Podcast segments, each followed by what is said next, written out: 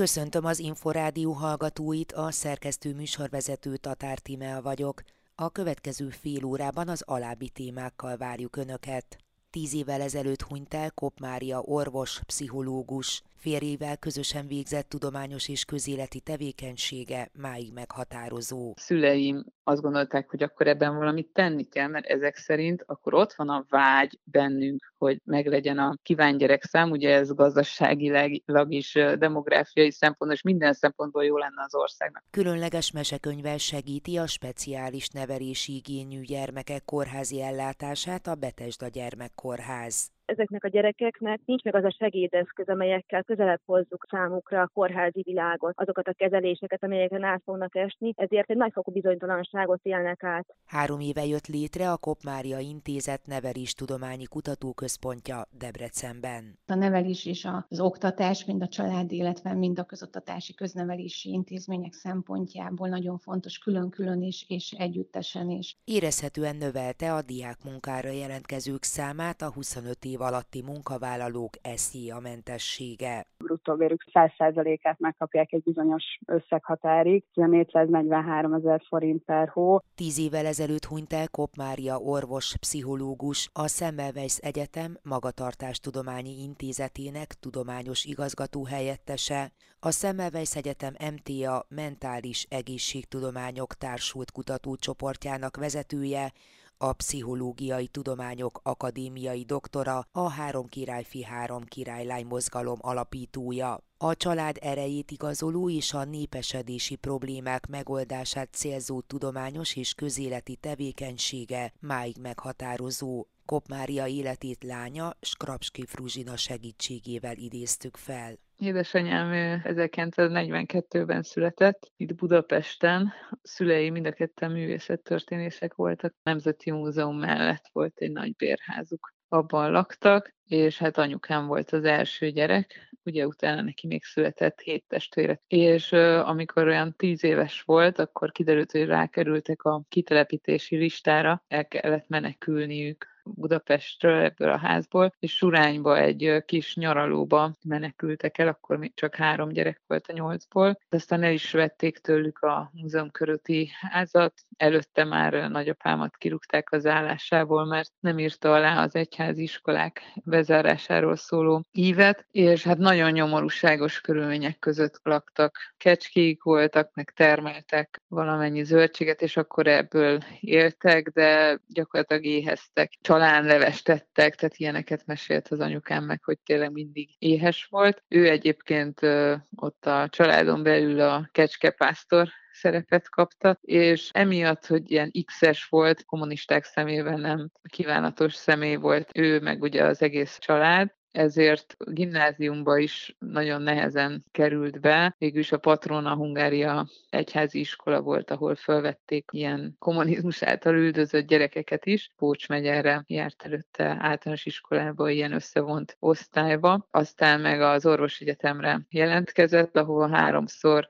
nem vették föl maximum pontszámmal, ugye nem miatt a nem megfelelő múltja miatt, de aztán volt egy olyan rektora az orvosegyetemnek, aki végül úgy döntött, hogy az ilyen politikai üldözött, de maximum pontszámot írt emberek, mint az anyukám az utolsó pillanatban mégis fölvette, és végül is így került be anyukám az orvosegyetemre. Ahol ugye 1968-ban végzett, könnyű volt végigvinnie ilyen háttér után az egyetemet magát? Rendkívül okos volt, tehát matematika versenyeket nyert, csak versenyeket nyert már általános iskolába. Maga a tanulás az neki ugye nem jelentett problémát. Ahogy ő nyilatkozta egyszer, hogy gyakorlatilag a öt év alatt egyszer se hallottak arról, hogy lélek, hanem mindig csak test-test, pedig hát ő úgy érezte, és úgy gondolta, hogy nagyon szorosan összefügg a fizikai és a lelki állapotunk. Ennek egyébként pont az volt az előzménye, hogy a nagypapám, aki ugye a fővárosi képtárigazgatója volt, ő nagyon depressziós lett, miután kirúgták a munkahelyéről, és a kitelepítés elől elmenekültek Surányba, aztán meg is vakult, és anyukám igazából ezért választotta ezt a pályást, mert ugye orvos egyetem után elvégezte a pszichológus kart is. Pont a nagyapám példáján ő azt gondolta, hogy biztos, hogy van összefüggés az ő depressziója és a fizikai tünetei között, és ezt akarta vizsgálni. Először a, egy ilyen kognitív viselkedés terápiával foglalkozott, egy légzésterápia volt, ami a szorongást, pánikrohamot megszüntette, voltak páciensei is, majd a rendszerváltás után megalapította a Magatartástudományi Intézetet a Orvos Egyetemen. Egyébként ez is érdekes, hogy a Pázmány Péter Egyetem a lakásunkon alakult, és eredetileg ott csinálta volna meg ezt a Magatartástudományi Intézetet. Apukám meg ugye Skrapszki Árpád, akivel együtt dolgozott egész életében. Anyukám mindig azt mondta, hogy nekik közös agyuk van. Ők tényleg teljesen együtt dolgozó házaspár voltak. Közösen írták meg a cikkeket, megírta először anyukám, átírta apukám, vagy fordítva, és így együtt készítették el. Azért volt nagyon lényeges, hogy ketten voltak, mert apukám informatikus, mérnök, majd szociológus lett, számítógépen tudták bevinni az adatokat, és így tudták kielemezni. Ez egy nagyon újdonságnak számított akkoriban, és 80-as években felmérték a magyarok fizikai és lelki állapotát, ez volt a hungarosztali kutatás, tízezres mintán, ami egy nagyon nagy minta, amit aztán a 90-es években vagy 5-6-szor megismételtek ugyanazon a mintán. Ilyen szintű és ilyen nagy kutatás egyébként a világon is egyedülálló és nagyon különleges, de ami még nagyon különleges volt benne, hogy egyszerre vizsgálták az emberek lelki és fizikai állapotát. Olyan megállapításokra jutottak, például, hogy a kiemelkedően magas volt Európában a magyar középkorú férfiak halálozási aránya, és hogy ennek mi lehet az oka. Például olyanokat találtak, hogy a férfiak között ez a nagyon nagy versengés, és főleg az, hogyha egy férfi lemarad, azt hatalmas kudarcnak éli meg, és viszonyítja magát másokhoz, az nagyon súlyos pszichés problémákat okoz neki, majd fizikai. Vagy azt is találták, hogy a házasság, a jó házasság nagyon komoly egészségvédő faktor, vagy hogy a férfiak számára a gyerek és a gyerekkel való foglalkozás az az egyik legkomolyabb egészségvédő faktor. Vagy hogy a ha a nő elégedetlen a család anyagi helyzetével, abban a férfi belehal. Tehát ilyen nagyon különleges megállapításokat tettek ezeken a kutatásokon. Egész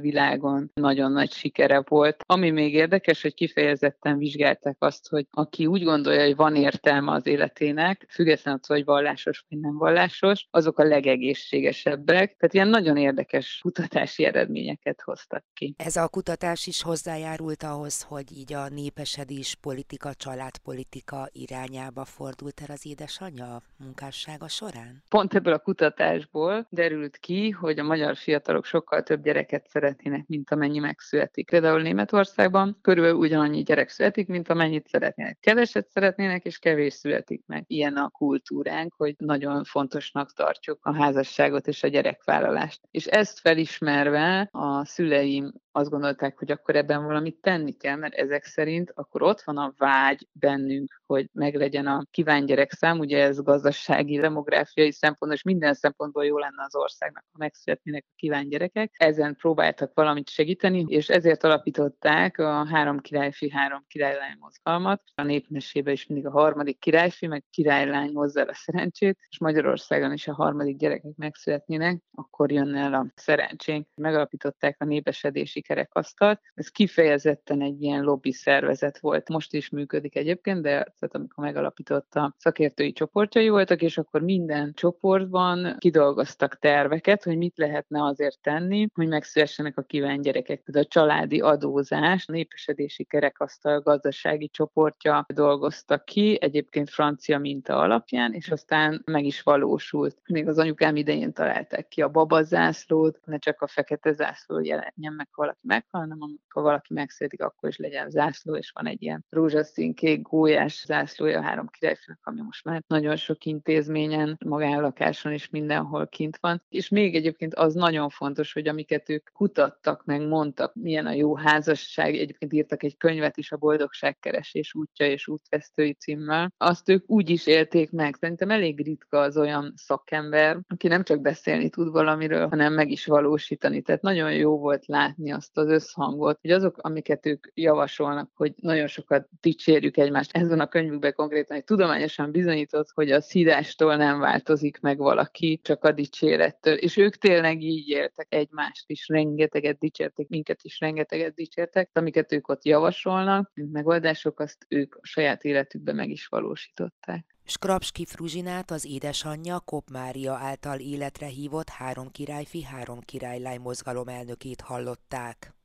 Családi Hét. Az Inforádió család és ifjúságügyi magazin műsora.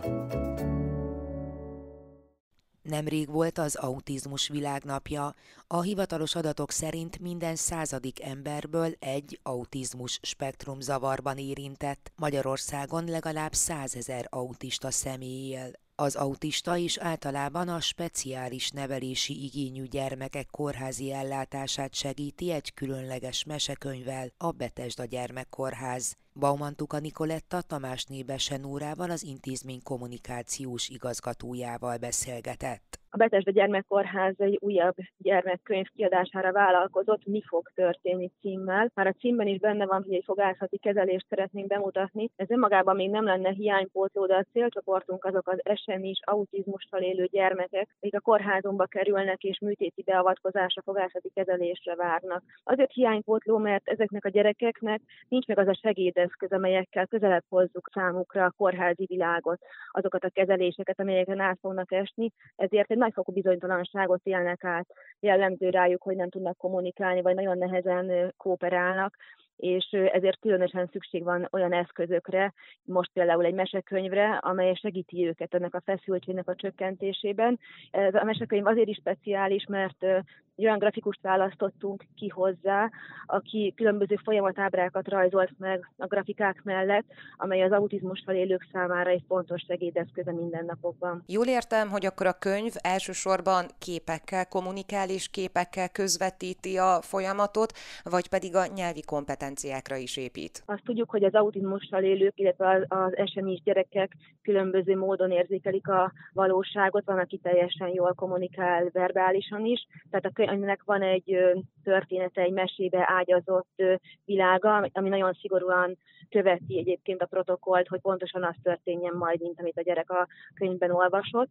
Ezt annak is köszönhetjük, hogy egy érintett édesanyja, aki amúgy mesekönyveket ír, ő vállalta a könyvnek a írását, és ebben segítettek a szakmai lektoraink, szakembereink. Tehát van egy, egy kerettörténet, amely a saját gyermekének a történetét is egy kicsit beleágyazza, és ezt egy erős képi világ, egy egyszerű grafikai, letisztult világ egészíti ki. Az önök kórházában működik egy eseni fogászati ambulancia. Évente hány gyermeket látnak el ezen az ambulancián, és az ott megszerzett tapasztalatokat is beépítették-e a könyvbe? Pontosan, igazából ez az ambulanciának a segítésére is készült ez a könyv, tehát hogy a szakembereinket is segítsük, hogy legyen egy, egy segédeszköz, amit a szülők kezébe adnak. Ezen az ambulancián ezt úgy kell elképzelni, hogy itt a gyermekek altatásban kerülnek fogászati kezelésre, pontosan azért, mert nem tudnak együttműködni, nem tudnak kooperálni, nem tudják a szájukat kinyitni, ezért sokszor ezek a gyerekek nincsenek is kezelve a hétköznapokban.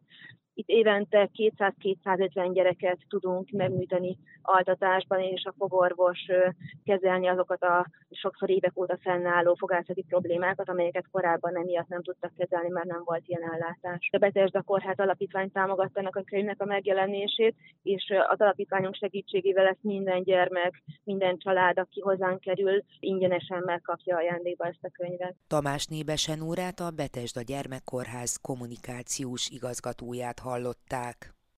Családi Hét a 2018-ban alapított Kopmária Intézet a népesedésért és a családokért létrehozói az első perctől fogva arra törekedtek, hogy idővel országos hálózattá bővüljön a szervezet. Egy évre rá a Debreceni Egyetemmel kötött megállapodás keretében jött létre a Kincs Nevelés Tudományi Kutatóközpontja. Az elmúlt évek legfontosabb eseményeinek összefoglalására kértem Engler Ágnest, a Kopmária Intézet tudományos elnök helyettesét. A Debreceni Egyetemen működő Neveléstudományi Kutatóközpont nagyon fontos feladatot lát el, hiszen jól tudjuk, hogy a családi életnek az egyik sarokköve a gyermekeknek a gondozása is a nevelése, illetve később később az oktatása. A nevelés és az oktatás, mind a családi, illetve mind a közoktatási köznevelési intézmények szempontjából nagyon fontos külön-külön is és együttesen is. A Neveléstudományi Kutatóközpontban elsősorban olyan kutatások zajlanak, illetve olyan rendezvények, ahol ezeket a partnerségi együttműködési kapcsolatokat igyekszünk feltárni. Azért esett a Debreceni Egyetemre a választás, mert Debrecenben is Hajdú-Bihar megyében tulajdonképpen a teljes paletta megjelenik a felsőoktatásban, az óvó is tanítóképzéstől kezdve a tanárképzésig? Így van, Debrecen, mint diákváros, már nagyon hosszú múltra tekint vissza a felsorolt tevékenységek kapcsán. Valóban minden szinten megjelenik az oktatás és a nevelés és az arra való felkészítés. Az egyetemen belül a bölcsészettudományi kar fogadta be az irodát. Az együttműködési megállapodás alapvetően három pillére épül, és szerencsére mind a három pilléren elkezdtük a közös munkát. Az oktatás, a kutatás és a rendezvények, különböző konferenciák szervezéses megvalósítása tartoznak ide. Az oktatás területéről kiemelni másodlegesen a családi életre nevelés kurzusunkat, ami óriási érdeklődés közepette fut már az ötödik fél évben hirdettük meg ezt a hallgatók részére. Egyrészt a tanárszakos hallgatóinkat célozzuk meg ezzel a szabadon választható kurzussal, de mivel a többi karról is nagy érdeklődés övezte az előadás sorozatot, ezért megnyitottuk a lehetőséget más hallgatók számára is. Emellett egyébként vállaltuk az együttműködési megállapodásban, hogy a, az irodánknak minden dolgozója minimum négy órában tart az egyetemen kurzust. Ezek az alap a mesterképzésben, illetve a doktori képzésben is folynak. Melyek a legfőbb kutatási tevékenységek, és milyen hozadéka van mindezeknek? A kutatási tevékenységeink közül megemlíteném az Értékteremtő Gyermeknevelés című országos reprezentatív kutatásunkat. Folyamatosan törekszünk minden egyes vizsgálat kapcsán, hogy ezeket az eredményeket a fiatalokkal, hallgatókkal, doktoranduszokkal is megismertessük. Több konferenciát, illetve workshopot is megvalósítottunk a három év alatt, amelyet közösen rendezett a Kincs és a Debreceni Egyetem. Ezek közül a legkiemelkedőbb az Országos Neveléstudományi Konferencia volt. 2020-ban a Debreceni Egyetem nyerte el ennek a lehetőségét, és a Kincs pedig társszervezőként mellé állt a háromnapos országos konferenciának a megvalósításába. A Kincs részéről kezdettől fogva fontosnak tartottuk Kok Mária névadónk szellemi örökségének megfelelően, hogy egyrészt a tudományos eredményeket gazdagítsuk és népszerűsítsük, másrészt az eredmények felhasználásával hozzá tudjunk járulni a különböző családpolitikai intézkedések előkészítéséhez, a családok és a népesedés ügyét szolgáló intézkedésekhez. Fontos hangsúlyozni, hogy a Debrecen Egyetem többszörös nyertese a családbarát munkahelynek, és remélhetőleg is vélhetően hozzá tudunk is járulni ehhez a törekvéshez. Engler Ágnest a Kop Mária Intézet tudományos elnök helyettesét hallották. Családi hét. A 16-25 év közötti fiatalok 70%-a az anyagi függetlenség, 51%-a a munkatapasztalatok kedvéért vállal diákmunkát. Idén január 1-től a 25 év alatti munkavállalók jövedelmét már nem terheli 15%-os személyi jövedelemadó, ami érezhetően növelte a diákmunkára jelentkezők számát. Erről Sipos Ildikó kérdezte a Trenkwalder diák üzletágának vezetőjét Pálinórát. A diák munkaerőpiacnak alapvetően van egy um, szezonalitása, ami adott év során megfigyelhető. Nyilván ugye a legnagyobb kereslet a diák munkák iránt, a diákok részéről az ugye nyári szezonban figyelhető meg, viszont a tavalyi év hasonló időszakához képest valamelyes megugrott a jelentkezéseinknek a száma. Ez köszönhető az SZIA kedvezmény bevezetésének, ahogy a normál foglalkoztatás esetén úgy a diák munkaerőpiacon is megjelenik az a jelenség, hogy a kereslet határozza meg a kínálatot, tehát az ilyen egyszerűbb, kevésbé komplex adminisztratív asszisztens jellegű pozíciók esetén, amire gyakorlatilag mondhatjuk, hogy a felsőoktatásban tanuló diákoknak közel 100%-a abszolút alkalmas, ott nyilván alapvetően egy kicsit alacsonyabb órabért biztosítanak a cégek, mint mondjuk egy, egy komolyabb szakmai ismereteket igénylő szakmai vagy egyéb gyakornoki pozíciók esetén. Mekkorát ezek az órabérek körülbelül, és az SZIA levonás eltörlés az körülbelül mennyit tesz hozzá ehhez? A diákbérek tekintetében a bruttó bérből január 1-ig csak az SZIA-t kellett leadózni a diákoknak, tehát ez azt jelenti, hogy a bruttó bérük 85%-át kapták meg tavaly évvégéig bezárólag a 25 év alattiak. Idén pedig a 25 év alattiak a bruttó bérük 100%-át megkapják egy bizonyos összeghatárig, ez a 443 ezer forint per hó, tehát szinte elmondhatjuk, hogy majdnem minden diákmunkás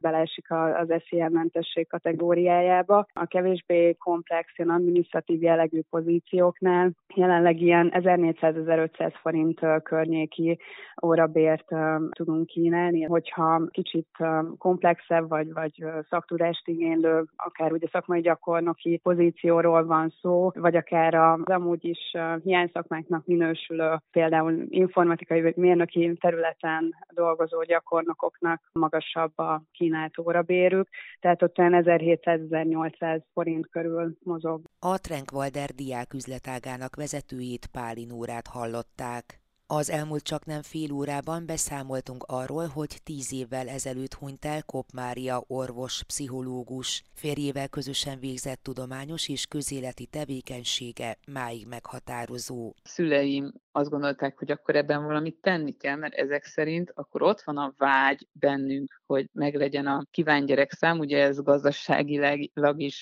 demográfiai szempontból és minden szempontból jó lenne az országnak. Szóltunk arról, hogy különleges mesekönyvvel segíti a speciális nevelési igényű gyermekeket a Betesda Gyermekkórház. Ezeknek a gyerekeknek nincs meg az a segédeszköz, amelyekkel közelebb hozzuk számukra a kórházi világot, azokat a kezeléseket, amelyeken át fognak esni, ezért egy nagyfokú bizonytalanságot élnek át. Beszélgettünk arról is, hogy három éve jött létre a Kopmária Intézet Neveléstudományi Kutatóközpontja Debrecenben a nevelés és az oktatás, mind a családi, illetve mind a közoktatási köznevelési intézmények szempontjából nagyon fontos külön-külön is és együttesen is. És szó volt arról, hogy érezhetően növelte a diák munkára jelentkezők számát a 25 év alattiak SZIA mentessége. Bruttó vérük 100%-át megkapják egy bizonyos összeghatárig, ez a 443 ezer forint per hó. A Családi Hét mostani és korábbi adásait is visszahallgathatják az infostart.hu weboldalon. Én köszönöm megtisztelő figyelmüket, a szerkesztő műsorvezetőt Tatár Timeát hallották.